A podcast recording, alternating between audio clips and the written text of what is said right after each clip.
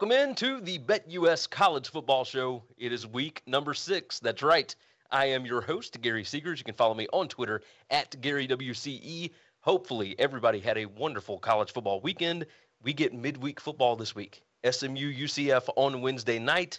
Uh, not going to discuss it here, but obviously we're open to the Q&A. If you would like to ask a question for the Q&A at the end of the show, you can do so in the chat. Let's go ahead and introduce the experts. Oh my goodness, we're going to start on the left side today. Parker Fleming, my good sir. At Stats of War on Twitter, the numerical guru, if you will, the analyst of this show. Uh, Parker, tell me about last weekend. Uh, we, you and I both started awful and then got pretty hot towards the end of it.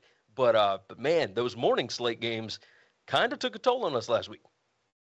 I did. I watched the Oklahoma game, and I think I blacked out from joy. I just don't. I don't even remember what happened. It was incredible. But um, yeah, a little rebound there. Um, Auburn. Auburn heard what I said and uh, and made it a little close against LSU, which kind of stuck me at the end of the way. Uh, but yeah, you know we're we're cruising through the season. Some great games of football. And look, if uh, TCU is a, a seven point dog and they they win by thirty, I'm not going to complain about my picks for the weekend. So I was happy to see that, and uh, hopefully we'll get some more good uh, good games this weekend. You are certainly, certainly right about that. There was a lot to be excited about for sure last Saturday. Let's move over to the right side of your screen. Of course, Kyle Hunter, our professional award winning handicapper at Kyle Hunter Picks on Twitter. Kyle, uh, another good weekend last week, of course, for the numbers.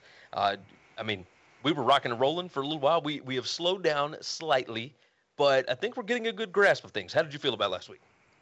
Yeah, I mean, I, I checked uh, some of the scores early in the day uh, I'm like, wow, this is going to be the day that we come back to earth here in a big way. And then everything turned in the night slate. That was nice. Uh, know, these these half point and one point line moves are starting to piss me off a little bit. But you know, what do you do? There's nothing we can do about it. So. Uh, you know, would have been nice to have my 44 on the Wisconsin game there last week, but the lines move, and I, I think the lines move a lot more on Monday and Tuesday than what they have in past years uh, for many reasons. But hey, uh, nice rebound, and and uh, we made a little bit even last week, so can't complain too much. You are certainly right about that. With that said, let's go on and hit the picks recap right quick. Uh, what we did last week was nine and eight overall on the day, but after the way that we started, if I'm not mistaken, we were one and seven after the morning slate and uh, ended at 9 and 8. So not too bad uh, overall on the season. I am sitting at 22 9 and 1. Parker is 18 and 13. Kyle is 14 and 7. Overall, that is a 54 29 and 1 record out of 84 picks. That is over 65% against the number. We are still rolling through week 6 now. So we are ready to rock and roll. Let's go ahead and remind everybody right quick before we hit the games Make sure that you are subscribed to the channel. Hit that like button for us. We see quite a few people watching. Not as many people have hit that thumbs up button. As you see on your screen, it looks just like that. So go ahead and make sure that you hit the like and jump into the comments, jump into the chat as well. I see uh, Throw a Dog a Bone already. Mark, Raphael, Alex, Heath, Nate, Paxton, etc. You guys are all already in and ready to rock and roll. If you want to be a part of the chat, I believe that you have to be subscribed to the channel. So make sure that you do that. Hit the notification bell. It's going to let you know when we go live each and every week. And I'll go ahead and tell you that it's Tuesdays and Wednesdays at 1 p.m. Eastern Time. I have noticed that as we give out picks on this show, the lines have started to move. So you might want to make sure that you are here live with us. So go ahead and make sure that you are subscribed to the channel and that you know when we're going live. Uh, along with that, the podcast. Of course, if you can't listen live, you might as well go ahead and subscribe to the podcast. Actually, I'm going to tell you to do both because that helps us out quite a bit. So subscribe and leave a nice five star review on whatever your favorite podcast app is. It is called the BetUS Football Show on your podcast feed. So go ahead and check that as well. Gentlemen, uh, no other notes. I believe we are good to go. Let's go ahead and hit the first game of Saturday. We are not going to hit the uh, the weeknight action this week. We've got a lot to discuss. So let's go ahead and dive in. Tennessee heads to Baton Rouge and LSU, a three point home underdog here. The total sits at 64. Latest numbers over at BetUS. Tiger Stadium, even at 11 a.m., I believe, will be rocking. That's 11 a.m. Central Time, God's time zone, of course. Uh, Tennessee one and five against the spread in their last six SEC games. Uh, they are 4 and 12 against the spread against teams with a winning record in the last 16, and they are 3 and 9 against the spread after a straight up win. That is uh, not great numbers as far as trends go for Tennessee, but as we have seen with this Vols team, they are kind of rocking. Parker, I want to start with you on this. Uh, we're, we're still trying to figure out the status of the quarterback, Jayden Daniels. It looks like he's going to be good to go. But what do you see out of this Vols team and this Tigers team heading into this Saturday's game? Gary, there's a couple things that stand out about this matchup that I think are pretty intriguing here. So, in terms of EPA per play margin, again, just a per down efficiency basis, I have Tennessee at 24th and LSU at 27th. Very balanced there. Tennessee has a little bit more of a, a, split 16th on offense, 62nd on defense. That makes me a little bit worried about variance, right? When you have a big split on offense and defense like that, that means that a little bit going wrong on the offensive side could mean that this game could get out of control really quickly. Flip side is if your defense has a good game, you could drop 40. So, a um, lot of lot of uncertainty here with Tennessee just in terms of kind of how they've played this season. Uh, looking at their offense, 16th in EPA per pass and they're 26th in rush rate over expected. So high volume passing on early downs. They're 12th in early downs EPA. Extremely explosive offense. LSU's defense has actually been very good, um, especially when you consider they're 103rd in starting field position. Opponents are starting drives on average at the 31.1 against LSU, and their defense is still allowing an echo rate, a quality possession rate of only 50 of only 43.9%, which is 50th in the nation. So um, they're fifth on early downs EPA. They're fourth on third and fourth down success, where Tennessee struggles a little bit. So I actually really like this LSU defense against this Tennessee offense. I think this is obviously kind of the the best on best. LSU's offense is a little more erratic, and Tennessee's defense is um, a little less um, exciting. One thing to watch for. Uh, LSU is 81st in EPA per pass, 10th in EPA per rush. Um, on offense. On defense, Tennessee is 83rd and 34th. So kind of their strengths and weakness uh, merge together. One thing to keep an eye on is a lot of LSU's run value comes from Jayden Daniels on an RPO, right? Which is going to um, be not exactly uh, captured in those past statistics. Uh, so a little bit of a split there. Uh, I think that Daniels will have Tennessee's defense on its heels. One thing that Tennessee does really, really poorly is lets teams get opponent uh, or get quality possessions. 109th in quality possession rate, but they're eighth at points per quality possession. So they'll let you get a first down inside the 40, but they're going to stop you to a field goal. LSU is 39th in points per quality possession, averaging 5.00. Can the Tigers finish drives against this Tennessee defense? I think that's going to be the difference between um, a win and a cover for LSU or a, a, loss for LSU and Tennessee covering here is how well can the Tigers finish drives? I'm a little spooked about what they did at Auburn last week. Um, and they're they're I was just a, let me let me interrupt you. Yeah, let me it, it, so Robbie Ashford, who has not been able to throw on anybody, uh, does it worry you at all that? And obviously, we you know I, I don't believe that you have a pick on this one, but uh, Tennessee is known for throwing the football. Robbie Ashford couldn't throw against air uh, for most of the season, and he came out and put up what was it 468 total yards of offense? I mean he hit over 150 passing yards in the first quarter against lsu last week. Was that just a surprise element or do you think that tennessee could have uh, quite a bit of success against that lsu secondary well, the thing that I actually think is really interesting, and if you were going to bet Tennessee, here's why. Uh, against against Florida, Hendon Hooker ran for 126 yards on four attempts, so was able to break off a couple long runs. I think LSU got stuck in the pass game because they weren't expecting Auburn to throw a lot. There was one on the broadcast they did a really good job of kind of stopping and showing both of. I think the first big touchdown for Auburn is like third and nine or something, and the safeties as soon as Ashford took a step up in the pocket, the safeties for LSU immediately collapsed, and there was just a dude by himself downfield. so I think that there's a little bit more um, matchup intensity, a little bit more scrutiny to Tennessee's offense. I think they'll play that a little differently. So um, that that is certainly worrisome for LSU, but I think we can explain some of that just between they really thought Ashford wasn't going to take a risk at all and kind of overcompensated. Um, if Hooker can pop off a big run, that that really that dimensionality could really make LSU's defense struggle, but um, I, I I don't have a strong play here. My numbers would slightly lean towards a Tennessee cover, but I think we've seen three or four versions of this LSU team this year, and I, am just not sure which one is going to show up. I think there there might be some issues with week to week preparation and and focusy focus and intensity, which would would scare me off of a play here. That's I, I do agree with you quite a bit on that one. Uh, Kyle, we're going to move Sorry over for to you. An essay. no, you're good. Uh, Kyle, we're going to move over to you on this. Uh, as Parker was talking about, uh, the offense for LSU is heavily skewed towards the run, but of course, some of that is RPO, et cetera. Well, Tennessee, their run defense, number eight in rushing success allowed uh, over at college football data. Uh, you know, Hendon Hooker is fantastic, number six in QBR nationally. uh, there's a lot to like about what Tennessee is doing, even with their wide receiver Cedric Tillman out. Uh, they're still humming. They're still doing their thing. Uh, when I look at this, you know, LSU's defense, the numbers are fantastic. I just worry about the strength of schedule that they have faced thus far. Uh, you watch the Mississippi State game for LSU, and they had a lot of uh, special teams um, advantages, we'll say, in that one. And Mississippi State seemed to shoot themselves in the foot quite a bit. I don't know how uh, how much I can trust LSU at this point. Although I do believe that Matt House is just a fantastic defensive coordinator, it's still very early in this new coaching era. Uh, Kyle, tell me your thoughts on this. You know, LSU is five and one against the spread at home against winning teams. Uh, what do you what do you think about this one?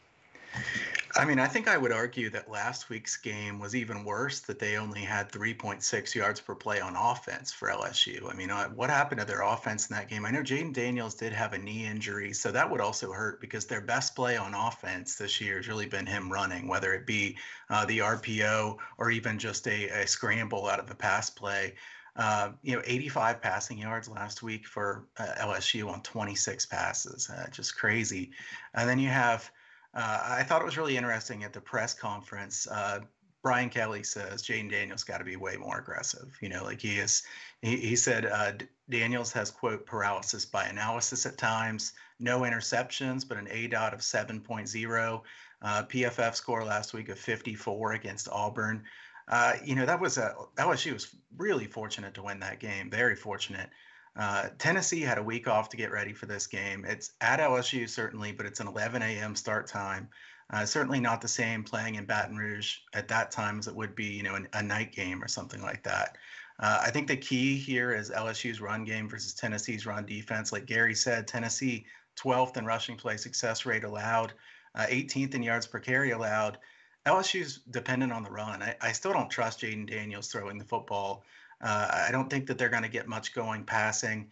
Uh, Hendon Hooker has been the best rated quarterback in the SEC. Great in this system, certainly. Uh, he's actually second best rated um, at PFF in the country. Uh, similar schedules played Tennessee 13th in yards per play margin, LSU 36th. I'm pretty confident Tennessee is the better team, uh, but they're laying three points on the road at LSU. And like Gary said, you have no idea which LSU team's going to show up. I don't want to say too many negative things about Tennessee because I know the people in the comments from Tennessee really they really get fired up. Those volunteer fans. Kyle, you I'm, can't give in to bullies like that. Say something negative. You got to stand up to them. Yeah, no, I mean, I, honestly, uh, guys, I think if I were betting aside, I would take Tennessee, and that's not feeling peer pressure from the comments. Uh, I there are respected people that really like Tennessee a lot in this game, and I know it was two and a half yesterday. It's now three.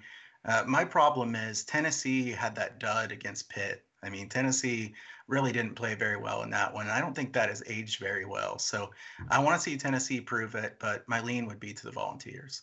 That does make sense. I, I would tend to lean the same way, uh, but it's always terrifying for a team to go to Baton Rouge. Remember, the last time that Tennessee has played in Baton Rouge was in 2010. And at the end of the game, Derek Dooley's Volunteers had, I think, 17 players on the field at one point. Uh, they got to do an untimed down. LSU ended up winning on the last play of the game. If they allow Tennessee to play with 17 players on the field, yeah, I will absolutely lean Tennessee minus three on this one. Uh, don't think that's going to happen. So, no official play on this one. That does move us ahead to Red River. That's right. Texas and Oklahoma. And out of all of the different Big 12 matchups this weekend, there are four of them. Only one is a battle of unranked teams, and that would be Texas and Oklahoma. Who would have thought? I think this is the first time since 1997, uh, 1998, maybe, that uh, Oklahoma is unranked. Uh, good gracious. 65 and a half is your total. Texas is a seven point favorite. Latest line over at BetUS. This is in the Cotton Bowl over in Dallas, Texas. Good gracious. 12 p.m. Eastern Time. It's on ABC. Seems like it's in the same time slot every single year. Not seems, it is. Same time slot every single year. This is part of the uh, Parker. Tell me, is it the State of Texas Fair or the Texas State Fair? What is that? What it's called? Yeah, it's a Texas State Fair. They got That's it. fried foods that you can't even imagine. I, I, take that back. If you can imagine it, they have it and it's fried there. You got that right. You got that right. Uh, looking at the overall trends in this, Texas five and one against the spread in their last six games overall. Oklahoma four and one against the spread after a spread loss. Oklahoma is four and zero oh three and one against the spread in the last four against Texas. Now, all of that Tom Herman as an underdog stuff went away several several years ago.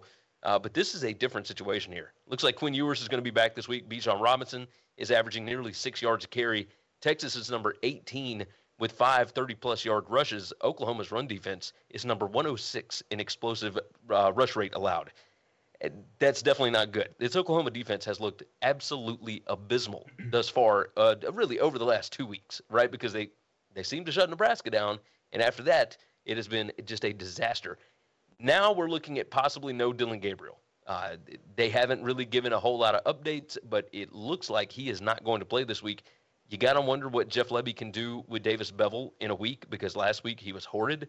Uh, probably going to see a lot more Eric Gray, which is maybe a good thing because he's averaging about seven yards per rush. Uh, Kyle, I want to start with you on this. The Oklahoma defense is number 75 PPA per pass, number 102 PPA per rush. I, I would tend to believe that Xavier Worthy and Bijan Robinson are going to have just field days against this defense. Is Oklahoma is Oklahoma going to have a way to keep up in this game? Maybe. Well, I mean, like you said, you would expect Oklahoma to run the football more, but I think that plays to the strength of the Texas defense. Texas's run defense has impressed me quite a bit so far this year. Uh, you know, I think that Oklahoma offensively uh, has been pretty good throughout the year, but without Gabriel, it'd be a massive drop down. Uh, Texas with Ewers definitely has a higher upside. Uh, Card has played pretty well, but I think Ewers gives them that uh, vertical threat. Uh, you know, you get downfield with some of those really good wide receivers, you you really can open up the run game as well. Bijan Robinson, I expect him to break some really big gainers in this one. I really couldn't believe the score when I looked at the scoreboard last week and saw the TCU Oklahoma contest. Like that was really something else. And then I go back and watch some of that game. Oklahoma is just a major defensive miscommunications, guys completely in the wrong spot. Uh, I know uh, Venables is a great defensive mind. It's surprising to see them have two really bad games in a row uh, defensively. So do we count on them to to bounce back here? Man, that's really tough to to assume. I think Texas, if you look at their their uh, talent level on offense, I mean, they got some great skill position talent. Texas uh, you know, the joke is always whether Texas is back or not, but really Texas does have a very good team. Their upside's very high. Uh, if I was betting a side here, I would bet Texas. I think the total's right about spot on. So, uh, you know, it's kind of hard for me when we don't know whether Dillon Gabriel's going to play, but I know there's enough of a question uh, that that I would be interested in probably laying the points here about it. I, I would certainly tend to lean that way. By the way, the last time that Texas was a favorite over Oklahoma was 2009. Uh, and they pushed. They were a three point favorite in that game. Before that, it was 2006. Uh, and they did cover. Um, they went 2 0 1 the last three times they were favorite. So, uh, Parker, you know, looking at this matchup, I you you think the total uh, would go over with the way that these two offenses have been rolling, but without Dillon Gabriel at quarterback, how much of a shot does Oklahoma really have in this spot? Yeah, I think that with with Gabriel even limited in practice, I think that Oklahoma is going to have some serious issues this weekend. No, it was 34 to 10 when Gabriel went out last week. So he went out, and there's probably some second half mojo that that Lebby can cook off, uh, cook up, and maybe cut into that lead a little bit. But I mean, it's it's not like this was a close game and then Oklahoma, you know, um, had a quarterback injury and then and then the game changed. This this game was a, a blowout from the start, and I think that we've seen some sloppy play from Gabriel and we've seen uh, Gray run really, really well, but their selection of when to run him hasn't been that great. They're 51st in rush rate over expected, um, and they're they're 36th in offensive success rate, 26 in uh, rushing, and 26 in EPA per rush. So I imagine they'll run the ball a lot, but if they can't pass, that lets Texas stack the box. That lets Texas uh, really kind of emphasize the run defense and and really trust their corners to to clean up corners and safeties to kind of clean up if if OU does try to go downfield. Um, that being said, OU's offense is not the scariest unit here at all. Their defense is 96th in success rate allowed, 51st in EPA per pass, 68th in EPA per rush. One of the most um, you know, one of the most glaring stats about this defense, they're 26th in quality possession rate. So only 40% of opponent drives have been into quality possession but they're 116th in points per quality possession, 5.50. So they are they're getting murdered by big plays. They're getting bur- murdered by letting teams score uh, touchdowns. We saw that Texas Alabama game a couple weeks ago where Texas kicked what four field goals in a game they were a 21 point dog. I don't know if Sark will be that conservative again. I think that Texas can generate opportunities well, 18th in, in quality possession rate, and they can finish drives pretty well, even with those field goals. They're 45th in points per quality possession. So on the offensive side, I think that Texas's explosive power, you, know, if they get Ewers back, all the better. Um, really puts this uh, Oklahoma defense in conflict, and that is not something that this Oklahoma defense handles well at all. And uh, on offense, even even if Gabriel's back, I think that they've had a couple weeks of sloppy offensive play. I mean, the turnover to start the game last week against TCU was was a, a thrown fumble basically. Gabriel put in a position where uh, uh, you know the defender had had the ball basically, and so um, I, I, really think this OU team has got some soul searching to do. It is a matchup uh, that's a that's a rivalry. It's a big game, but if Gabriel doesn't play or if Gabriel is limited in practice this week, that combined with this defense, I, I like Texas um, and and and the points here as a favorite. I hope this doesn't come back to bite me because I bet them as a dog I bet against them as a dog and they upset me. Maybe they'll do it again. But um, I, I'm pretty comfortable with Texas and seven points here this weekend. Let's go ahead and make it official. Parker is going to ride with the Longhorns to cover the seven against Oklahoma this weekend. Uh, should be an interesting ball game. Definitely an interesting ball game. But it does move us along to another Big 12 matchup which appears to be the biggest in the conference thus far on the season. College game day heads to Lawrence, Kansas, and the Jayhawks, a seven point underdog at home to the TCU Horned Frogs. That's right, the total is 67 and a half here. Uh, good gracious, Lawrence, Kansas is going to be absolutely off the walls. 12 p.m. Eastern Time on FS1 on Saturday. Guys, uh, this TCU offense, I mean, we just got done talking about it a little bit absolutely rolled Oklahoma last week. The offense has not slowed down since a, a slower first half against Colorado to begin the season. Uh, since then, it has been all roses, my friends. All roses. Duggan leads the country in average yards per catch and QBR. And on the other side, Iowa State kind of showed how to defend Kansas last week. Kyle, I want to start off with you. Uh, Jalon Daniels kind of got put in a box last week. I- am curious your thoughts on this one. Yeah, I mean, uh, it's it's hard to believe Tech, TCU started the way they did against Colorado, and here they are. You know, I, I watched the first half of that game, but it, it certainly looked like um, Duggan should have been the one starting all along. Uh, amazing performance for TCU last week, and Duggan has been really good. Uh, his numbers are just tremendous. I like some of the plays that they're calling. It's very uh, innovative. Uh, you know, they're not uh, predictable on offense. Kansas with that ugly win over Iowa State the Jayhawks have been my favorite story of the season so far this year. I really like rooting for them. Um, at five and zero, oh, team had a win total of two and a half. Jalon Daniels is definitely the real deal. Uh, I have some stats though that make me think that Kansas is probably due for some regression. Uh, Kansas is 60% on the season on third down conversion attempts. 60%. They're 22 out of 26 scoring touchdowns in the red zone uh, just insane stuff. You know, this is not the LSU offense with Burrow and Chase and those guys uh, from a few years ago. There's no way they're going to keep up this percentage. Uh, they're a good team, but they're not quite as good as they look right now. Uh, TCU, I, I, think, is is probably better than most people expected coming into the season, but we knew that they had upside potential, a high ceiling, and um, this is a TCU offense that I think is going to score a lot of points in this game. It would surprise me a lot if Kansas stops them here. On the other side, how much will Kansas score? If I were going to bet a side, I'd bet TCU. I'll say that. I, I hate that it's gone from the six to the seven here, key number. But I do want to mention the total. A total in the upper 60s with two teams that are kind of playing not very fast. Kansas much slower than an average team. You would want to suggest an under, but you look at the efficiency of the two teams on offense. Man, it'd be really hard to take an under in this game. I mean, I'm not betting over, but uh, very tricky bet on the total based on how efficient both offenses are. I think they probably will both score quite a bit, but like I said, I think at this point Kansas is a great story. I think they're still going to be pretty good the rest of the season, but uh, you know, the the market has probably gotten high enough on Kansas at this point. Yeah, I I tend to agree with you, and I'm I'm just curious in the chat.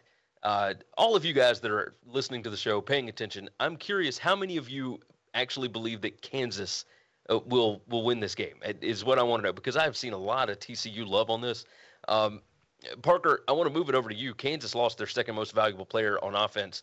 Um, the running back Daniel Hishaw was number two in total PPA on the team. Uh, he is now out for the season. that I would imagine has to hurt a little bit. But Neal uh, has done a pretty good job backing him up. Uh, Sonny Dykes calling plays against the number 112 PPA per drive defense. Yikes. Uh, Iowa State shot themselves in the foot last week against Kansas. Uh, I wonder how much of this emotion, the fact that it is an early game, uh, does that help or hurt? I mean, there's so many different things going around here. Uh, TCU three and seven against the spread, the last ten against Kansas. Those were against bad Kansas teams, and I wonder how much of that was Gary Patterson just maybe not eh, fully wanting to just blow them out, right? Some of that maybe had to do with that because some of those spreads were really big. Parker, let's let's move it over to you. I'm curious what you think about TCU in this spot here.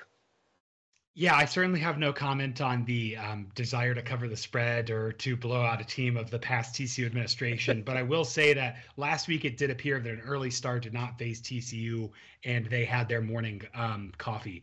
I think that the thing about Kansas and where we can be kind of college football fans and smart college football investors is to realize that good stories don't mean that you go 12 and 0 undefeated and win a national championship every year. Remember, guys, Rudy had one play at the end of the game, and it really didn't mean that much, right? We can have good stories that don't mean you're the best team in the history of college football.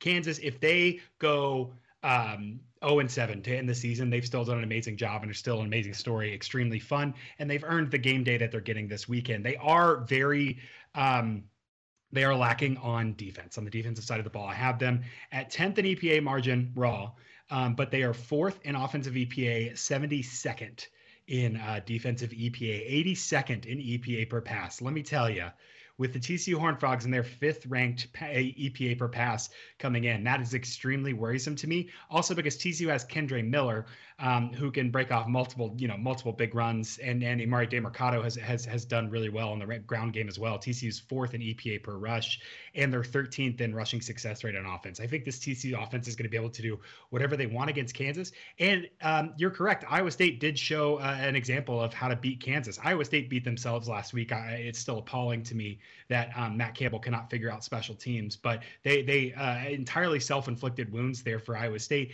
They bottled up this offense, and the key there for me is they held Kansas to just three for 10 on um, late downs, on third and fourth downs. Kansas's offense is 58.3 percent success rate on third and fourth downs this season. That is where they've cleaned up. That's where having a mobile quarterback like Jalon Daniels and Devin Neal really helps. So a passing situation, if your read's not open, you can run. If it's a short power situation, Devin Neal or Hishaw can get it. I think there's some regression coming for the third and fourth downs. TCU's defense has been um, pretty okay 35.5 uh, percent third and fourth down success rate allowed. And so i don't think that uh, I, I, believe that tcu and joe gillespie on defense will be able to kind of bottle up this kansas offense especially on those late downs and um, and and just be able to pull away here. So i'm going to take the horn frogs. I like the high volume passing on offense. I like the rushing floor that they have on offense. Kansas's defense i don't think has really faced a competent offense.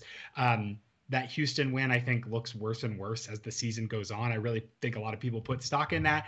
And um, this is by far the best offense that Kansas has seen, the most experienced offense. And don't forget, TCU, 82% returning production. That matches Kansas's. But TCU is by uh, far and away the third most talented team in the in the Big 12, just in terms of roster composite. They are not not to the level of OU and Texas, but very much above the level of everyone else and very much above the level of Kansas.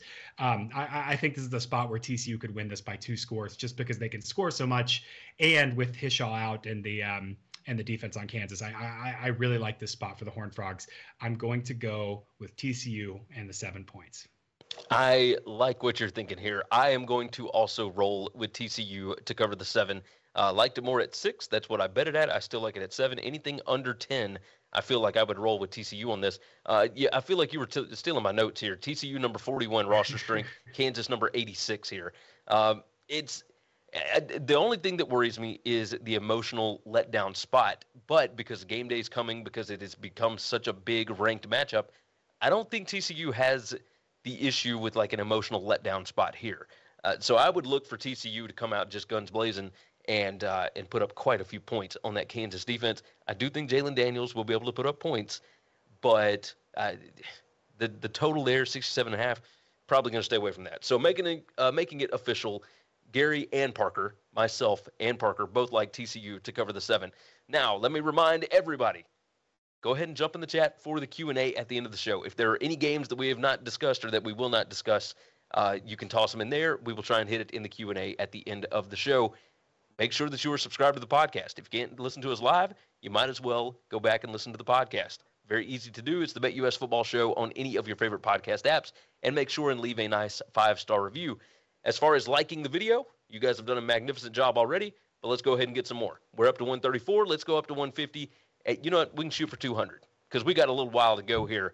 Let's go on and get to 200 on that. And of course, make sure that you are back here tomorrow for the part two version of this. We'll hit the night slate tomorrow. So if you got any questions about night games and whatnot from this weekend, make sure and jump back tomorrow. All right, gentlemen, we're moving over to the SEC now.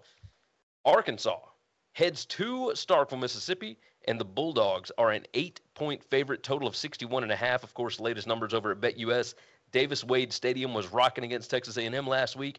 I would imagine it'll be the same even at 11 a.m. Central Time on the SEC Network. Arkansas won this matchup last year, 31 to 28. Uh, Arkansas is 7-3 and 1 in their last 11 on the road, 7-3 and 1 against the spread on the road. Mississippi State 5 and 1 against the spread against teams with a winning record in their last 6 in that position. Uh, you look at what Mississippi State's done in the last 4 games against Arkansas, 3 and 1 against the spread. However, Arkansas has won the last 2 including their most recent trip to Starkville. That was in Mike Leach's first year. That was in Sam Pittman's first year. Uh, since then, things have kind of turned for Arkansas quite a bit. But State, on the other hand, defense has been absolutely magnificent under Zach Arnett. I bring him up almost every week. We seem to talk about these guys frequently. Um, weakness for them is against the run. Of course, we know that Arkansas likes to run the football. Well, the question for Arkansas this week is whether or not KJ Jefferson is going to play in this game. Now, we haven't seen a lot of Malik Neighbors. We haven't seen a lot of really anything uh, out of that offense other than KJ Jefferson. KJ Jefferson. And last week, uh, potential concussion, I guess, or possible concussion against Alabama late in the game. Uh, I think he came back in for a little bit, then went back out. Uh, we're not sure exactly what's going on there. They haven't really given a whole lot of information, and uh, and I don't blame them.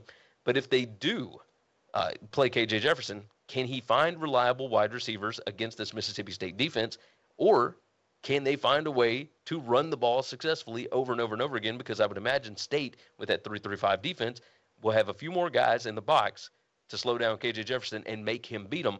We're going to roll this one with Kyle first.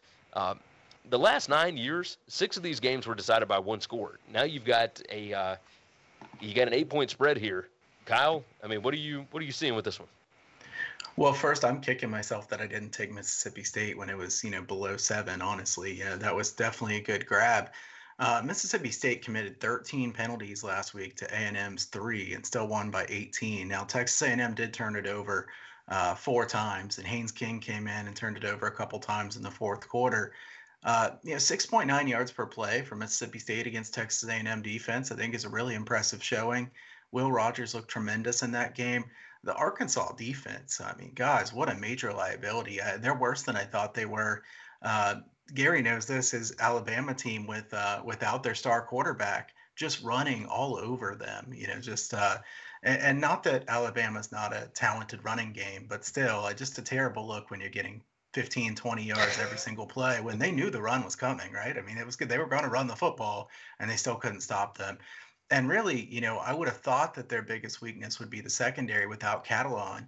Uh, and really, you know, they, they've been just as bad, if not worse, against the run than they have against the pass. So uh, I have major concerns about this Arkansas defense in general. Um, zero confidence in Arkansas even slowing down Mississippi State in this game. I think Mississippi State scores just about as many points as they want. How many will Arkansas score really is the question to this handicap. Without knowing the status of KJ Jefferson, it is kind of hard to know. I will say, uh, if Jefferson has uh, what they call mild symptoms at this point and did have any kind of concussion, we've seen the the Tua thing and how that's played out. Uh, I would hope that Jefferson doesn't play if he's having some symptoms here, and I would think that even things that have happened recently would make it less likely he would play if he has a, a questionable as far as a concussion. Uh, you know, as far as this one, I, I think also should be mentioned Arkansas is really bad on special teams. They've had some major special teams issues all year. I think Mississippi State has a pretty big edge there.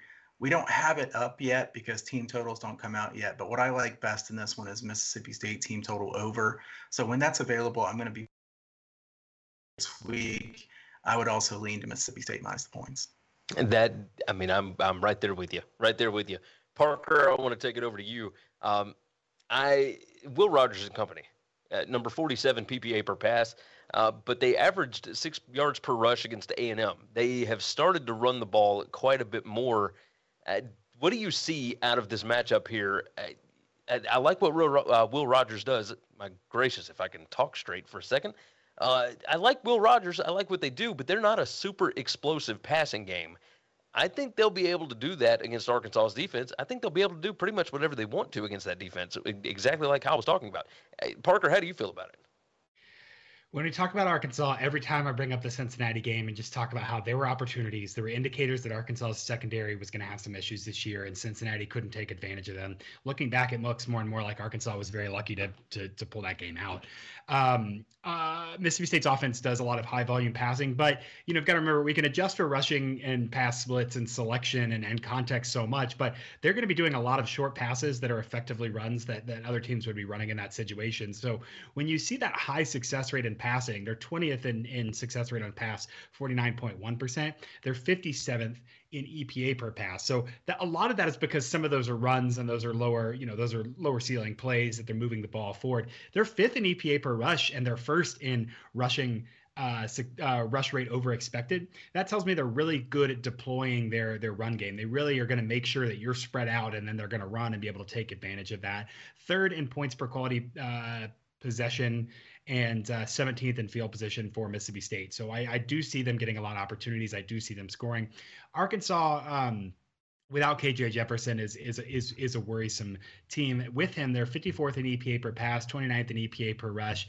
51st in quality possession rate. One thing that Arkansas has been um, able to do well is consistently move the ball on third downs. They're 31st in fourth and third, third and fourth down success rate. Mississippi State's defense is 12th in third and fourth down success rate. So I think that we'll see, especially with Jefferson out, a lot more early down rushing, although they are 111th in rush rate over expectation, but a lot more early down rushing, a lot less explosiveness in the run game from Arkansas.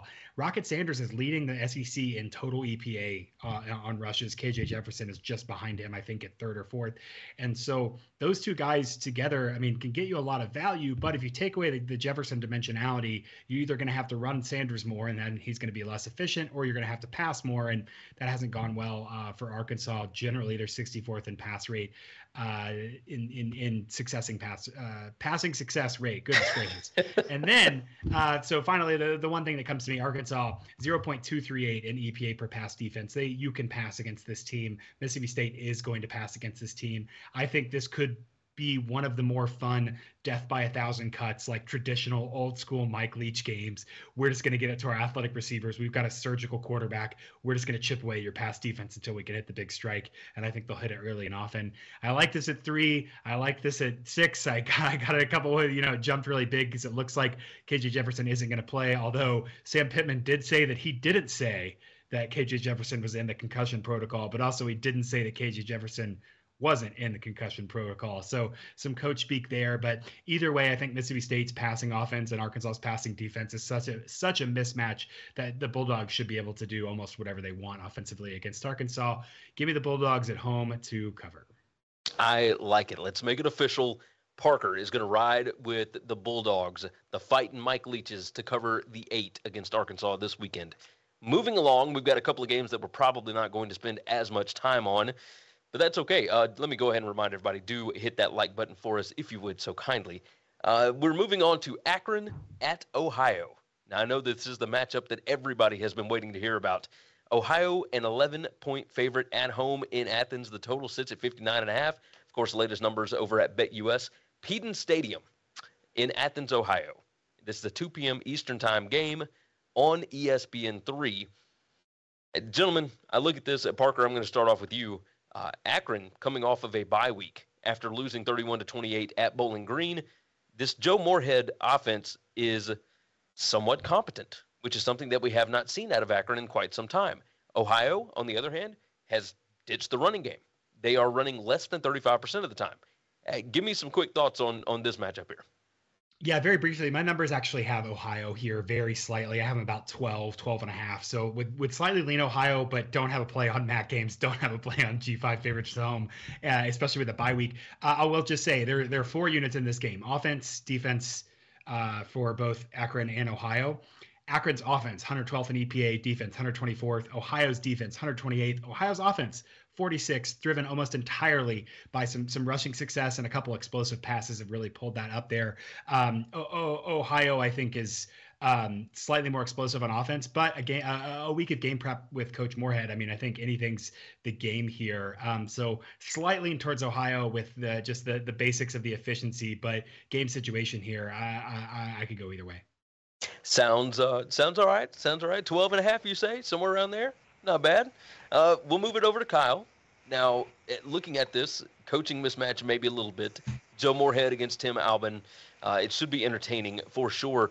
Eh, when you look at some of the trends here, Kyle, Ohio won this 34 to 17 last year, but. Akron is five and two against the spread against Ohio in the last seven. They are four and one against the spread in Athens. This is a bit of a rivalry game, with both of them, of course, being from the same state. They're not too far away from each other. Uh, how are you feeling looking at this one with uh, with Akron and Ohio? I love that you picked this game out, Gary. I know the people in the chat figure that this is my play. It's actually not my play. Uh, a sicko special, if we have one today. This is this is it. Um, Ohio had a misleading final score last week. They they went to overtime against Kent State, but they allowed 36 first downs, more than 700 yards, there's nothing to be encouraged about about Ohio's defense. This defense has been really bad. They allowed 9.4 yards per play against Fordham a couple weeks ago. Fordham probably should have beaten them. Just a crazy, crazy game. I, you know, I'm old enough to remember that Ohio used to have a good defense, like year in and year out, and that that wasn't that long ago. But those days are long gone at this point. Uh, Akron coming off that feisty performance where they were edged out by Bowling Green. There aren't a lot of great things to say about Akron, so I'm not going to pretend that you know I can say something great about Akron. But uh, Moorhead's a good coach. I think he'll improve this team throughout the year. So, uh, you know, you, if you want to buy low, I think Akron's a team that you might want to try to buy low on. Rourke's a really good quarterback for Ohio, and that's basically what they have. They have Rourke, who's a playmaker. Uh, I think they'll get their points. I think Akron will score here as well. My lean would be the over. Uh, why would you want to lay doubles with Ohio against anybody, though? I mean, I, I, don't know why you'd want to lay double digits with Ohio. I'm afraid to bet this one big based on my lack of trust in Akron. But I'll, I'll tell you what, I'm going to bet some pizza money on the Zips here in this one and go along with it. I like it. Yes, I am going to roll with Akron on this one to cover the 11. Uh, opened at 12. I bet it at 11 and a half. It is now 11. It continues to go down a little bit. Official play for me is Akron plus 11. Look, Akron outgained Liberty. They put up 400 plus yards on Bowling Green. Uh, they've had multiple opportunities to uh, to get some wins here, and I would imagine that Joe Moorhead is fired up about this one, especially coming off of a bye week. He knows that Ohio defense. He's going to be able to put up some points there. Interesting nugget on this: both defenses are top 50 in stuff rate, but overall, their rushing defenses are bottom 30. I mean, they are really, really bad. So the fact that their stuff rate is decent uh, definitely intrigued me. I don't exactly know what it means yet uh, because the, the, the strength of schedule is just drastic, right? Between who they've played and, and some of the bigger teams that they've gotten beat by. Uh, the PPA margin, by the way, in this one, Ohio number 130, Akron number 125. It, it, that's taking out week one in this one. Uh, that's just over the past four weeks. So something to pay attention to. I think Akron is a live dog here. I'm going to take them plus the 11. Uh, don't know that I'm going to put any money line juice on this one, but it wouldn't shock me. Wouldn't shock me. Just saying. All right, moving along, another one that uh, we might not spend a whole lot of time on, but still intriguing. It's another in-state battle. Georgia Southern heads to Georgia State, of course, down to Center Parc Stadium in Atlanta, the former uh, Turner Stadium, of course, where the Braves played. Georgia State won this one last year, 21 to 14. This year, Georgia State favored by three at home. The total is 68. Of course, the latest lines at BetUS. It's 2 p.m. Eastern Time on ESPN three. And looking at this now, I'm, I'm going to start with you, Parker. Georgia Southern's offense with Kyle Vantrease is number eight in passing yards per game, but 10 touchdowns, seven interceptions. Uh, the running back Jalen White is averaging over six yards a carry here. He's got seven touchdowns. Georgia State had a just rough gamut to start with. I mean, South Carolina, North Carolina, Charlotte, Coastal. Charlotte, you could question, but obviously they can sling it around a little bit whenever Chris Reynolds is in there. Eh, they were in every one of those games. Now they whipped Army last week. Uh, they had uh, 6.5 yards per carry on 46 rushes against Army's defense. At Grainger on the season, only 56% completion percentage. Both teams are good on offense, bad on defense. Uh, what are you seeing in this matchup? I initially thought that I would go with Georgia State as a pick, um, just kind of beforehand, and then ran my numbers and actually have Georgia Southern favored outright. Um, so fun, uh, fun when the numbers are different than kind of your preconceived notions here. But I think that um, I like Georgia Southern. They're, they're they're seventh in rush rate over expected, so they're passing the ball a lot. 50th in EPA per pass, 22nd in passing success rate. So high volume, early downs passing, very, very efficient. I really think that that is what's kind of the difference for me here. Uh, big stat for me on on fourth downs there, uh, third and fourth downs there, sixth in the nation in efficiency. Georgia State is 98th. Um, so definitely would would almost expected a Kyle over here just because both of these defenses are so bad. But there is a little bit of a disparity between pace with Georgia State rushing so much and Georgia Southern passing so much. So don't have an official play. Maybe maybe pizza money on on uh, Georgia Georgia Southern here as a dog just because I have them favored outright but there is a huge discrepancy in strength of schedule and even if you adjust for that you know that, that, that might not be enough to overcome it. So don't have an official play here. Uh, clash of styles on offense and and uh, and a clash of styles in terms of pace for sure should get pointy. Let's move it over to kyle. Uh, georgia state number 38 ppa per drive on offense against georgia southern number 126 ppa per drive defense. That's over the last four weeks. Uh, kyle how are you looking at this one yeah, I'm going to take Georgia State in this one. I think Georgia State was a preseason darling. They had a season win total of seven and a half. Then they started the season 0 and 4 against the spread uh, before just shellacking Army last week in a revenge spot from where they got beat down last year. I think Georgia Southern was rated too lowly in the preseason by just about everybody, myself included. Uh, they're a nice story, and they've had a very real chance to win there last week against Coastal for sure. Uh, the offensive system is working, but there's two keys to my handicap here first, I want to buy low on Georgia State. I think they are a well coached team and a team that is pretty good. They have uh, quite a few veteran starters on this team. Georgia Southern's inability to stop the run this year really would concern me here. Uh, Georgia Southern 123rd yards per carry allowed this year, and Georgia State's going to run the football consistently. 65% run plays so far this year. I think they'll probably run it even more than that in this game. And if you look at it, really, Georgia State has three good running backs, and Darren Grainger is a really good runner at, at quarterback as well. So uh, I don't expect them to throw many passes in this game. On the other side, Georgia Southern, I think they'll move the ball pretty well here in this one. Kyle Vantrease, though, a whopping 12 turnover worthy plays in his last three games. I mean, so just some major mistakes uh, by Vantrease. And if the other team's so uh, efficient in the run game and you're going to turn it over several times, then that would concern me quite a bit. Uh, I think Georgia Southern is much better than expected. I think Georgia State is worse than expected, but the Panthers aren't getting enough respect in this number, in my opinion, based on the true talent level. So, especially given the matchup advantages they have here, I'm going to take Georgia State. If this was two and a half, I wish it was still two and a half. It went to the key number of three, but I'm still going to take the Panthers here in this one. I like it. Uh, the, trend does favor you. The favorite in this matchup, four and zero oh against the spread in the last four. Uh, Georgia Southern is seven and one against the spread their last eight. Um, but man, Georgia State is nine and one against the spread after a straight up win like they had against Army last week. So yeah, trends do favor you in this one. Let's make it official. Kyle is going to ride with Georgia State to cover the three at home. I like it.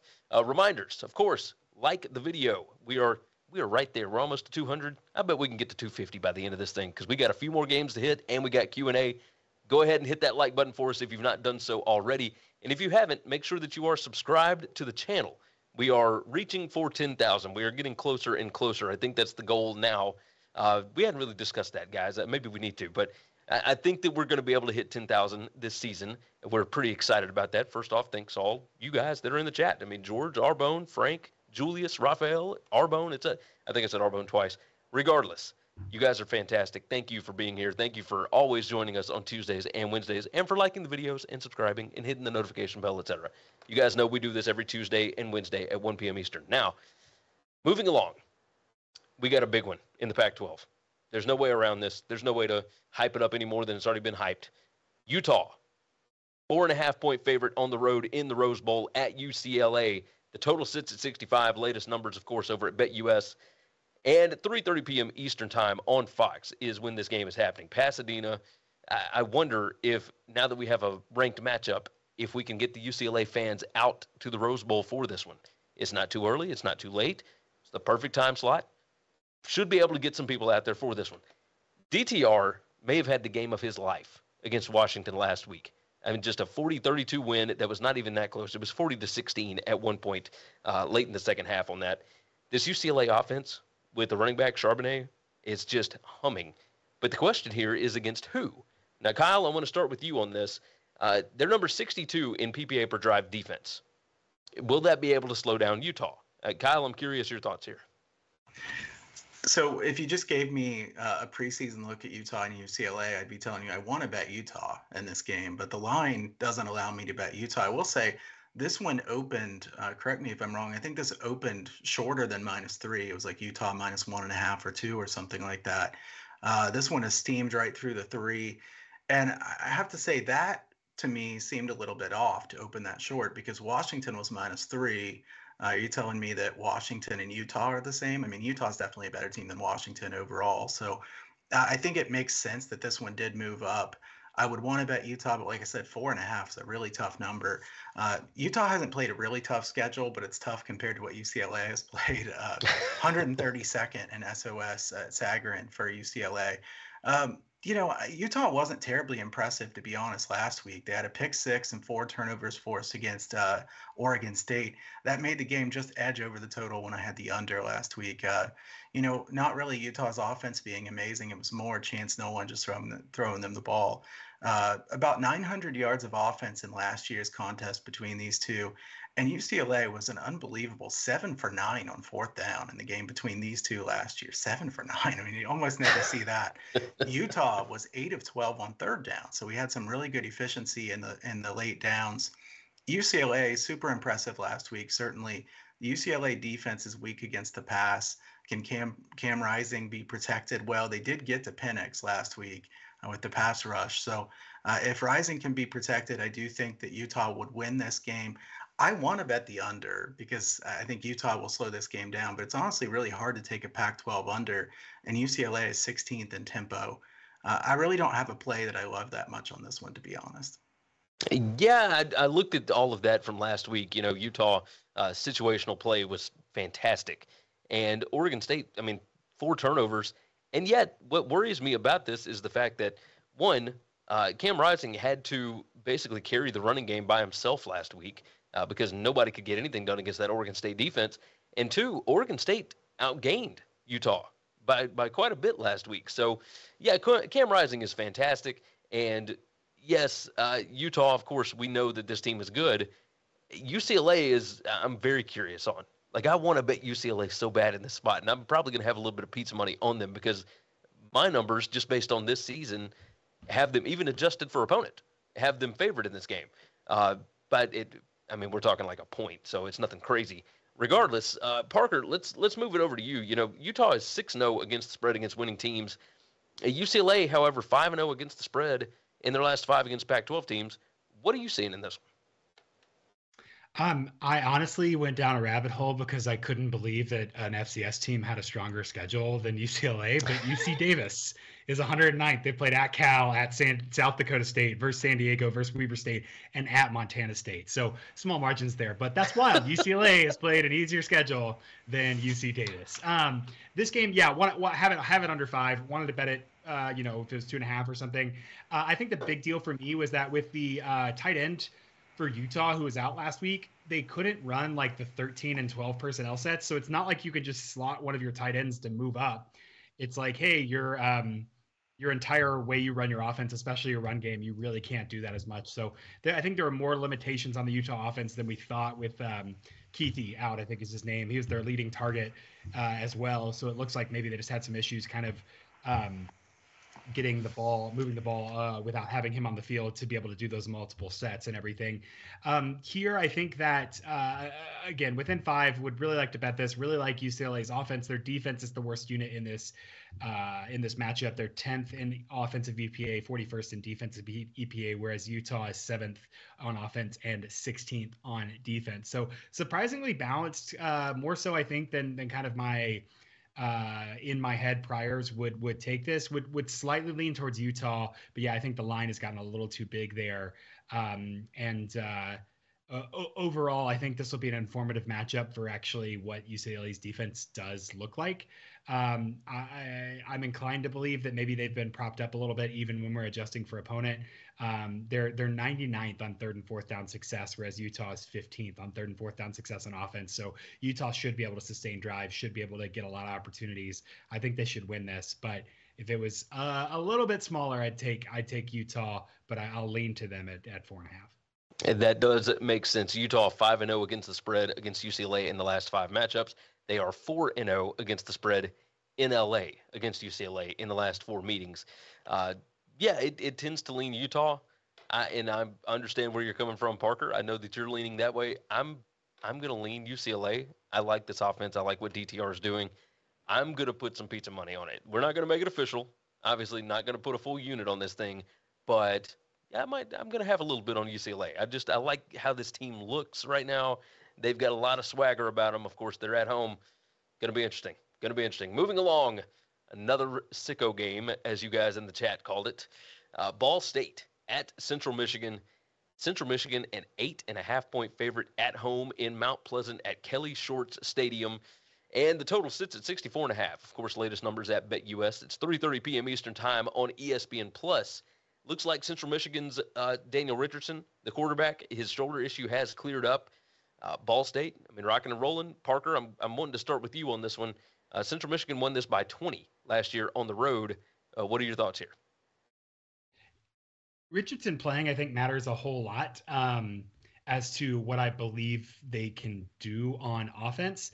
Um, but I, I, I, do, I will say that Ball State has been pretty good about like, hey, we're playing better than we should in any given uh, game here. Uh, looking at this, I, I have this Central Michigan um, by about nine, nine and a half. So pretty pretty close to the line here. The the big issue for me is that both teams pass a lot early, uh, especially on early downs. Ball State is fifth in rush rate over expected. Central Michigan is 31st.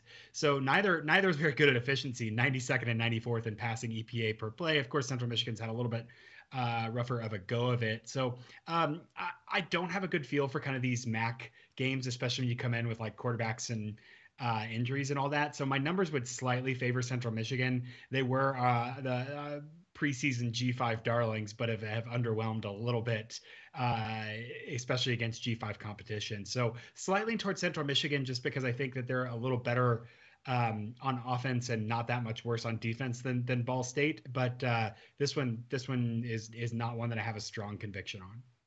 Moving over to Kyle, let me hit you with some trends right quick, my friend. Ball State 7 and 0 against the spread their last 7 trips to Mount Pleasant to face Central Michigan. Along with that, the road team in this matchup, the last 21 times these two teams have played, the road team is 17 and 4 against the spread. That that seemed like a pretty decent turn to you, Kyle. Yeah, I mean, you know, obviously the ones that are really long time ago don't matter that much to me. But yeah, recent recent it has kind of stayed that way. But yeah, I mean, Ball State has been pretty good as an underdog in general. They've been a pretty good uh, program.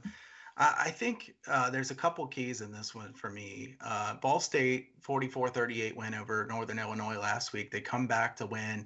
Uh, big comeback. Uh, Waylee ran for 230 yards for Northern Illinois, but they still came up short. They definitely miss uh, Northern Illinois. Does uh, they miss Rocky Lombardi quite a bit? Uh, this is a Ball State team that has been throwing the football a lot. Uh, I believe Paddock had like 60 passes or something like that. Uh, this is they've been very pass heavy, and actually they are at their best when they just kind of decide that we're throwing it. You know, get get rid of the run. It's not working. Let's throw it. Uh, and also Central Michigan's secondary is really bad. You know, if they have any strength on defense, it would be the front four. Uh, the secondary is not good. I I think in this one, uh, my problem with Ball State. Ball State's defense the last couple of years takes an approach that I'm not a big fan of. They they give up a bunch of successful plays at trying to prevent big plays.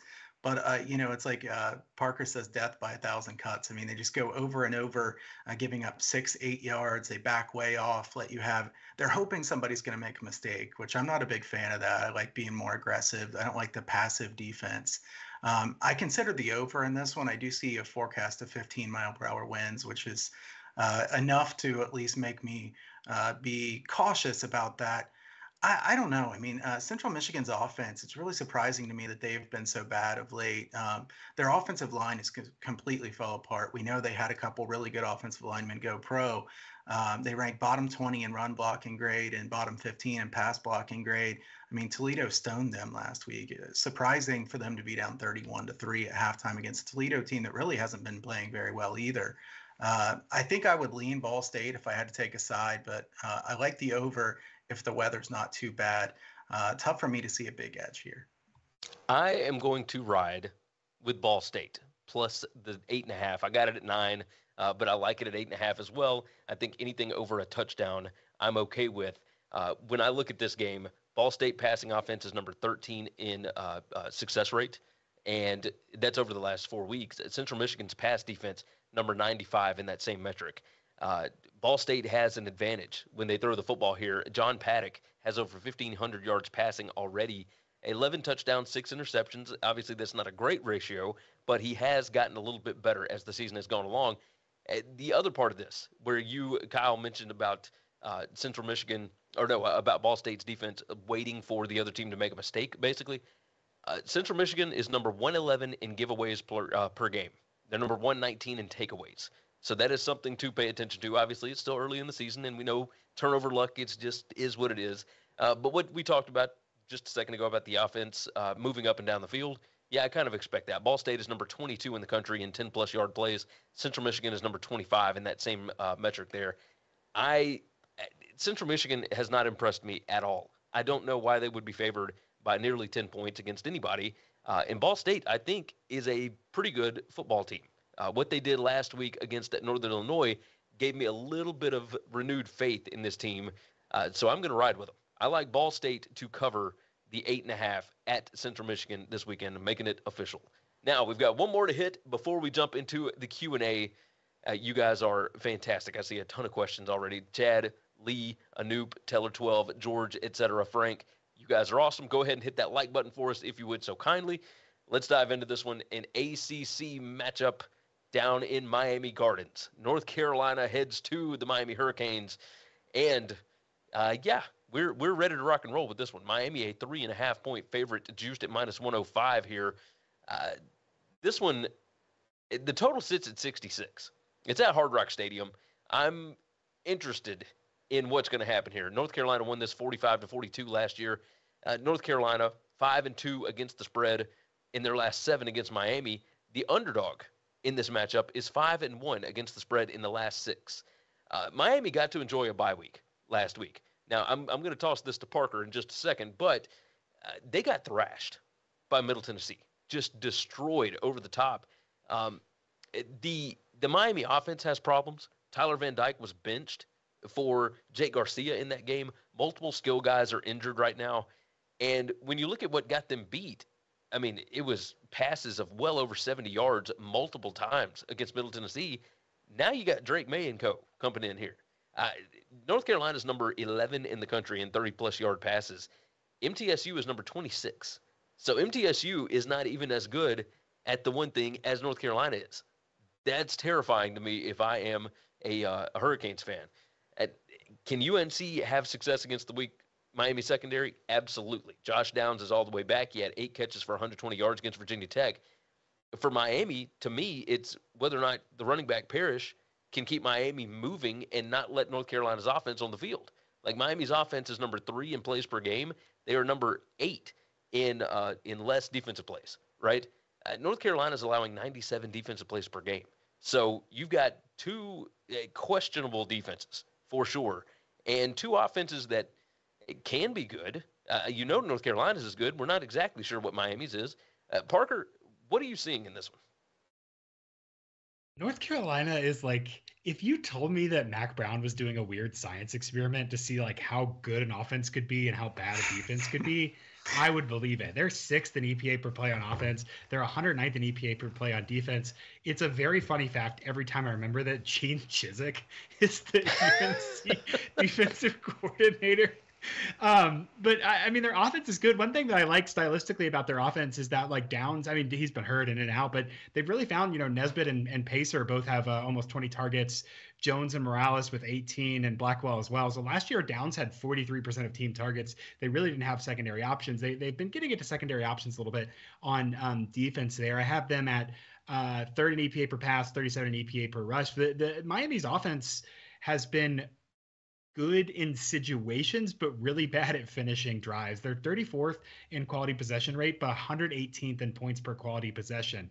Um, the good news is that North Carolina's defense is 104th in points per quality possession. So maybe Miami will be able to iron some of these things out. We see like the Texas A&M game, for instance. I mean, Miami uh, on the merits basically could have won that game and uh, and just couldn't finish drives, kept kicking field goals and and got the split there. So um, there, there's a ton. I talked about this a little earlier with another game, but there's a ton of volatility with North Carolina just because their offense and defense are so vastly different. But there's not a lot to get excited about this Miami team. So um, my my projection has this within a field goal, and so I would be inclined to put some pizza money in North Carolina just because their offense is legitimately good and their defense is comical, I think they'll score a lot of points here.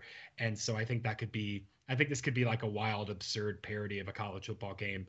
Um, I'm my my numbers are pretty conservative, and I have it going pretty far over the total here. So I'd be inclined towards North Carolina, um, and with the spread being so close, a little bit of uh, money on the on the money line there. Not an official play, just because there's so much variance with that defense, and with a week off, who knows what's inside Miami's head. But um, two very very weird college football teams here. Yeah, you you are not wrong about that. they are they are quite weird. Not sure exactly what you're going to get out of them from week to week. Uh, moving over to Kyle here. Uh, interesting trend on this one. At North Carolina, 0 and 6 against the spread their last six bye games, like after the byes. Uh, really weird. In Miami, of course, 4 and 10 against the spread in their last 14 at home. Um, what are you seeing as far? I mean, we talked about this thing maybe getting pointy. Uh, what are you looking at in this one?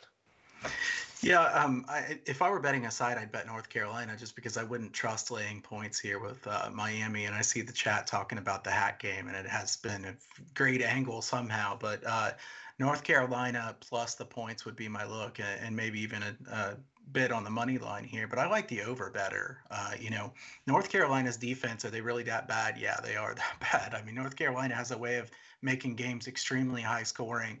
Uh, Drew Pyne at Notre Dame put up 45 points on them. I don't think any of us would confuse them with like a really high powered offense. Uh, Notre Dame had scored 10, 21, and 24 points against Ohio State, Marshall, and Cal. Notre Dame had almost 600 yards of total offense in that game. And uh, you know, North Carolina's offense, are they that good? Yeah, they are. They're really good. Uh, Drake Maye has been fantastic. Know, is it bad for me to say he's actually been an upgrade from Sam Howell last year? I mean, it's uh, I think it's true. You know, Sam Howell was very good, but uh, his form last year was not as good as what Drake Maye has been so far this year. Um, this is uh, this is a guy that has an excellent uh, grade at PFF. Uh, Drake Maye has been very good all year. Obviously, it helps having as good a wide receivers as he has. Uh, North Carolina is eighth in the country in yards per play. They're first in explosiveness in the country. And Miami's defense is 130th out of 131 in explosiveness. They gave up three plays of 70 yards or more. I think two of them were in that Middle Tennessee game. And really, if you look at Miami's defensive numbers, they look pretty good for the year. But then you sit there and you say they played an FCS team, Southern Miss, Texas A&M, who's really bad on offense, and MTSU. And is MTSU really that good at offense? They're not near as good as they looked in that game. Uh, easily the best offense Miami's faced, not even close.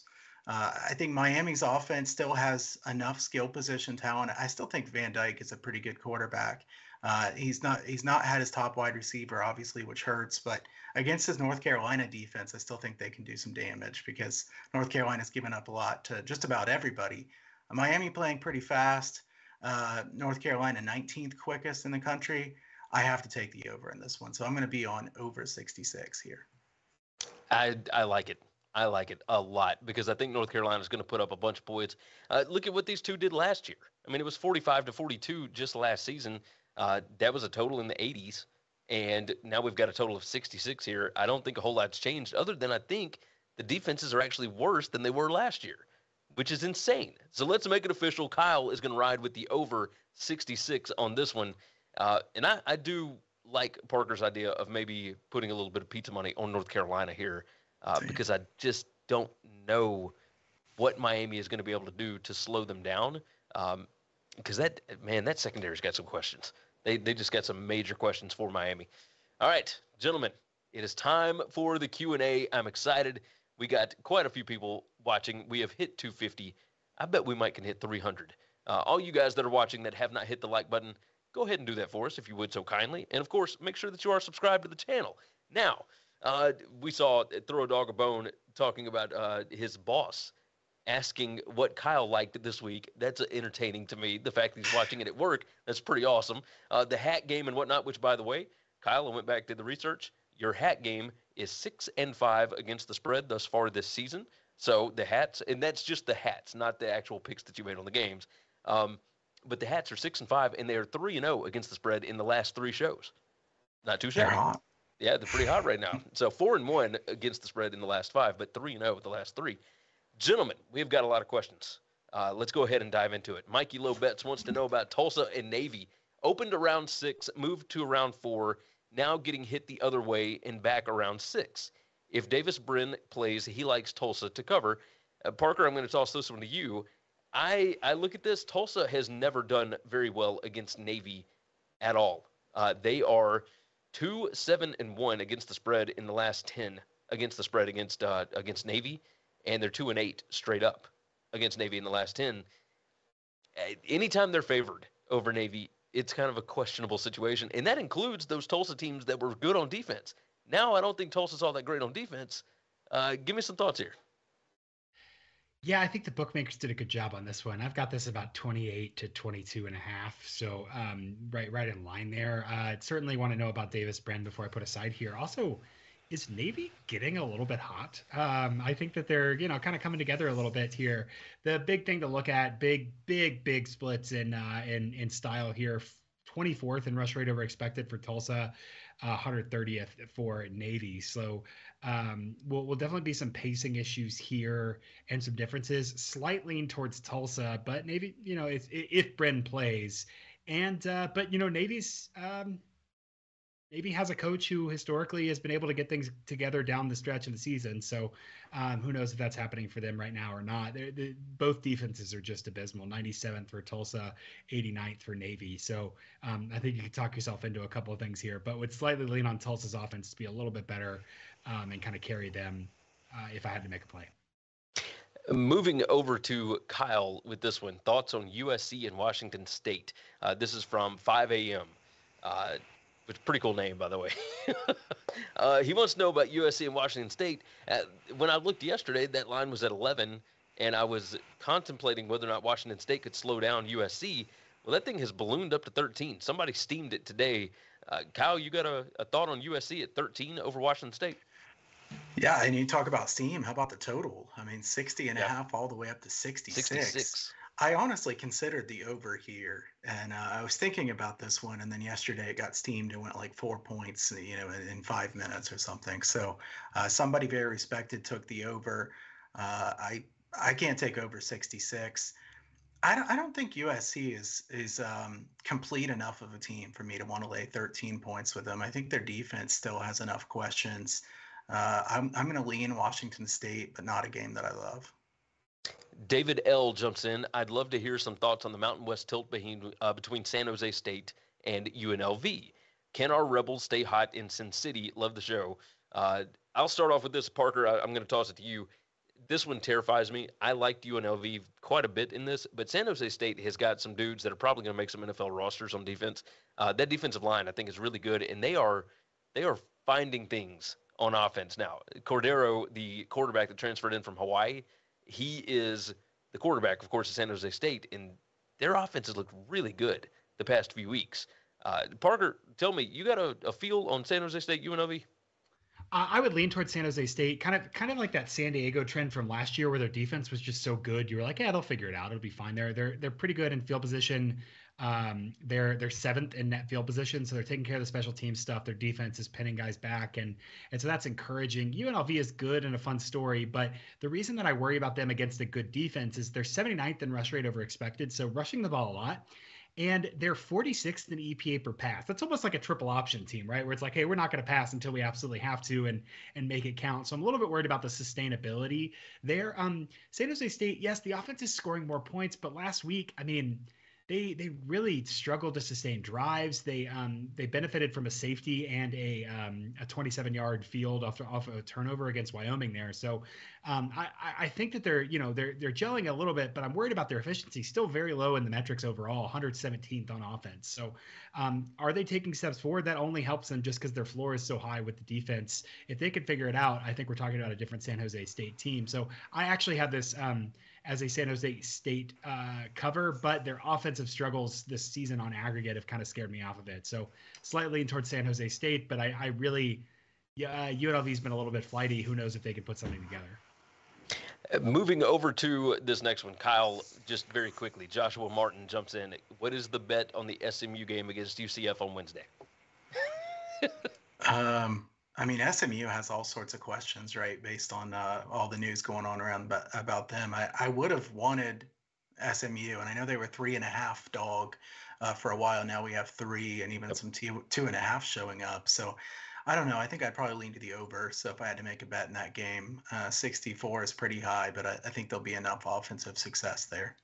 Yeah, that's uh, the latest news, of course, with SMU talking about guys wanting to sit out to uh, preserve a red shirt in case, not in case, because they do want to transfer, but they can't enter the transfer portal right now because the window doesn't open until the end of the season. It's just a mess, just a mess. So I, I would stay away from that if you have not already bet it. Uh, but you, you know, I, I would roll with Kyle with the total as opposed to betting aside on this because you're not really sure what you're going to get at this point. Uh, let's see, Javen Shuey, Shoey. Man, I hope I said that right. Uh, or maybe Javon. I'm not, man, my apologies. I'm not good on these uh, on these quick names. Uh, would love to hear thoughts on the Duke Georgia Tech game.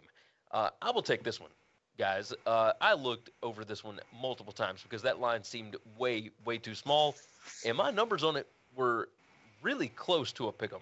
Uh, Georgia Tech does have a relatively talented roster. At some point, I feel like Duke is going to come back down to earth.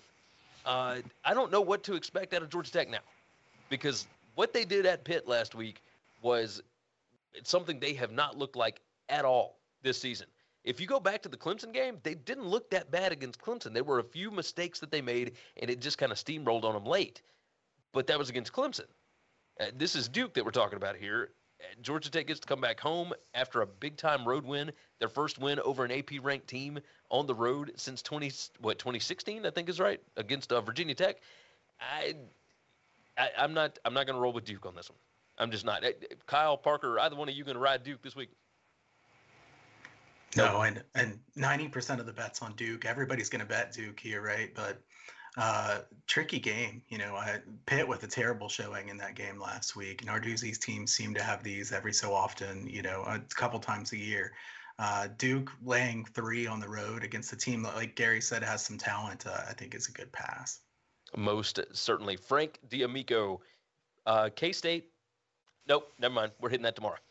We're hitting that one tomorrow. Alex Tremblay, uh, Oregon State, Stanford. Uh, Stanford is a seven-point dog. Can Stanford win straight up? Uh, Parker, you got any faith in Stanford this week? I'm losing my faith in Stanford uh, very, very quickly. Um, I, I, I don't know that they have an identity, and I don't know that they have a lot to like it's like last year. Okay, the um, hey, the, the offense is banged up. Like maybe Tanner McKee is better than they than he looks, and you know the vision's all going to come together. Um, I, I have this by almost nine points for Oregon State. Um, they're a little flighty on on their their their defense. I think is a little bit better than it looks, and they they have huge splits on both sides. Oregon State does 35th in EPA per pass, 78th in EPA per rush on offense, 29th in EPA per pass, 111th in EPA per, per rush on defense. So um, Stanford maybe could try and move the ball. They're you know marginally better, 42. 42nd in EPA per rush compared to 51st in EPA per pass. But the Stanford defense is so bad. I think Oregon State's going to score pretty easily against them. Um, uh, I, I, don't think I have any faith in Stanford here. I tend to. Gary. I tend to agree. Yeah, Kyle, real, what you got? Real quick, um, Stanford 0 and 11 against the spread in their last 11 games against FBS opponent. I I, I, I think they're almost unbettable at this point. Yeah, I think I think so. Uh, we did have Max jump in and said uh, uh, Nolan might be out for that game, but I mean, Nolan's thrown four interceptions uh, in each of the last two games. So like, it, does it get worse? I mean, like I'm not I'm not certain. Uh, George jumps in Q and A on Tulane under 53. Uh, is the Tulane quarterback playing? If not, ECU in the under looks good. It looks like Michael Pratt is actually going to be back this week. Uh, I think he actually could have played last week. Parker, you might correct me if I'm wrong on this. I think they said that he was available last week. They just decided to hold him out at the last minute. Um, he went through drills and dressed out and looked like he was fine. And so I think it was just, hey, we're not going to risk it if we don't have to, um, kind of a situation. And uh, and so I think I think he should be back. Um, yeah. Yeah. All right. So Kyle, move it over to you. Uh, what do you think on Tulane here? Uh, under 53 on this one? I I don't I don't know what to bet here on the total. I think that's a good number. Um, on the side, I would lean East Carolina. I think Tulane coming off that massive win. Uh, East Carolina, uh, these are two well coached teams. So I think this is an interesting matchup. But I think East Carolina is kind of a uh, sneaky good underdog team. And, and the, the world's probably going to be betting on Tulane in this game. So I think you might see a three and a half. So maybe wait it out, catch a three and a half with East Carolina. Hey, uh, it's, Pirates, uh, Pirates steal things, man. Yep. Pirates steal things. That's right. they certainly do, uh, especially down on the baggy, right? Uh, Raphael jumps in. Uh, Want to take Coastal Carolina? Do we have any thoughts, guys? Coastal is playing Louisiana Monroe. Last I saw, it was like 14 and a half. Um, Kyle, it, you you got a thought on this one? Uh, Coastal, it just seems to skate by everybody, and you uh, now it's down to 14. Uh, look, Louisiana Monroe is not an awful team. Um, I just I wonder about Coastal, like if if they maybe get bored sometimes. I'm not sure what to think of Jamey Chadwell's bunch. Uh, Kyle, let's get you to answer this one. Um, yeah, yeah. Any thoughts on Coastal Carolina here? I mean, when when you said 14 and a half, I was thinking I might take uh, Monroe there at 14 and a half. 14, it's getting a little bit close. Um, Coastal hasn't really shown me anything that I would want to be laying the points with them. I'm just not excited to bet uh, Monroe either. I think I would lean to the over in that game, but I don't I don't love anything about that one. Yeah, Louisiana Monroe got beat by 17 at Arkansas State last week. So, you know, uh, but this one's at home, and Louisiana Monroe. I mean, they, the last time they were at home, they beat Louisiana outright. So, yeah, tricky situation there. Uh, Parker Heath jumps in. Do you like Ole Miss minus 18 against Vandy? What do you think? No, no. I think okay, I'm not going to use the number. I'm going to use logic on logic on this one. I'm not even going to use the number. Uh, o- Ole Miss, I think, just wants to run the ball and go home. I don't think that they're interested this season in any kind of like big play, run it up, whatever. Vanderbilt's not not great, but also Vanderbilt does have a competent offense in the sense that like they're running plays and building off of them, and and I think that uh, Vanderbilt should move the ball a tiny bit against Ole Miss. Also, huge letdown spot. Last week they they got outplayed by Kentucky. They had negative success rate. There was you know some turnovers. I think that um, Ole Miss is due for for a letdown here. I certainly don't want to build uh, bet on Vanderbilt, but it does feel like Ole Miss is just content to take the W and move on. So I'm not really inclined to bet them to cover a big spread against a bad team. Um, that kind of goes back into last week's rant about betting about garbage time. They're not quite there yet, but um, but I, I really don't trust Ole Miss not to just sit on this one and run and get out of there. Yeah, uh, Max jumped in and said massive sandwich spot for Ole Miss. Uh, I don't, I don't know about that. Uh, they they host Auburn next week. Eh, no, they don't always beat Auburn, but Auburn isn't. Eh, maybe I'm maybe I'm reading it wrong, but I just I don't feel like this is a game that they're targeting Ole Miss is. Uh, but as far as the letdown spot, absolutely, Parker. I think you're right on this. Uh, the only team that Ole Miss has played that had any bit of a competent passing offense really was Tulsa, and he was they gave up yardage. Yeah, yeah. So if Vandy's able to get the ball through the air a little bit, I mean, maybe uh, like eh, I don't know, I don't know. Uh, we we got our uh, we got our our chat bots back in here again it looks like. Uh, so I guess that means it's time for one more. George jumps in. Q and A. Middle Tennessee State plus nine against UAB. Seems like MTSU can score. UAB cannot. Uh, heading over to Kyle with this one. Kyle, you got a thought on on MTSU? I, I mean MTSU with that really impressive win over Miami, but uh, I wonder if that kind of overrates them in the marketplace. Uh, I, I, still don't think Middle Tennessee is that good. Uh, I think I would bet UAB if I was betting this game. And most well, that's see that's another tricky one because you don't know what you're going to get out of UAB week in and week out. It seems like I mean they just got beat by Rice last week, uh, and that was partially due to a fumble recovery that was run back and just a mess. I mean UAB would have never covered in that game, but still just a mess. All right, I think that that uh, d- d- d- d- I think that that is going to wrap it up. All right, gentlemen, let's dive into our picks of the week, our best bets, if you will. Parker, let's start off with you. What you got for us? Got a couple Texas bets this week. Going to take Texas minus seven, TCU minus seven, and uh, I'll round it out as a trio favorite with Mississippi State minus eight. just rolling with the chalk this week. I can understand, and none of it has to do with rock chalk. So uh, I'm going to ride TCU to cover seven at Kansas. I like Akron plus 11 in Athens, Ohio, and I like Ball State plus eight and a half at Mount Pleasant against Central Michigan. Kyle, what you got? I'm going to take Georgia State minus three against Georgia Southern, and then I'm going to take North Carolina and Miami over 66. I like it. All right, I believe that that is going to wrap things up. Everybody that's watching, go ahead and hit that like button for us one more time. We are this close to 300, and we would certainly appreciate hitting that for the first time during a live show. Uh, but along with that, make sure that you like the video, subscribe to the channel, hit the notification bell. Of course, that's going to tell you when we're going live, and that would be every Tuesday and Wednesday at 1 p.m. Eastern Time, which means since today is Tuesday, we got another show again tomorrow. So hopefully you will all join us right back here again tomorrow. If you missed the live show, you can always come back and watch it here on YouTube or over at betustv.com. Or again, you can listen to it on the podcast, the BetUS Football Show, any of your favorite podcast apps. Make sure you are subscribed there and that you leave a nice five star review. With that said, I think it's time for us to get out of here. You guys, of course, jump in the comments, leave your picks, etc.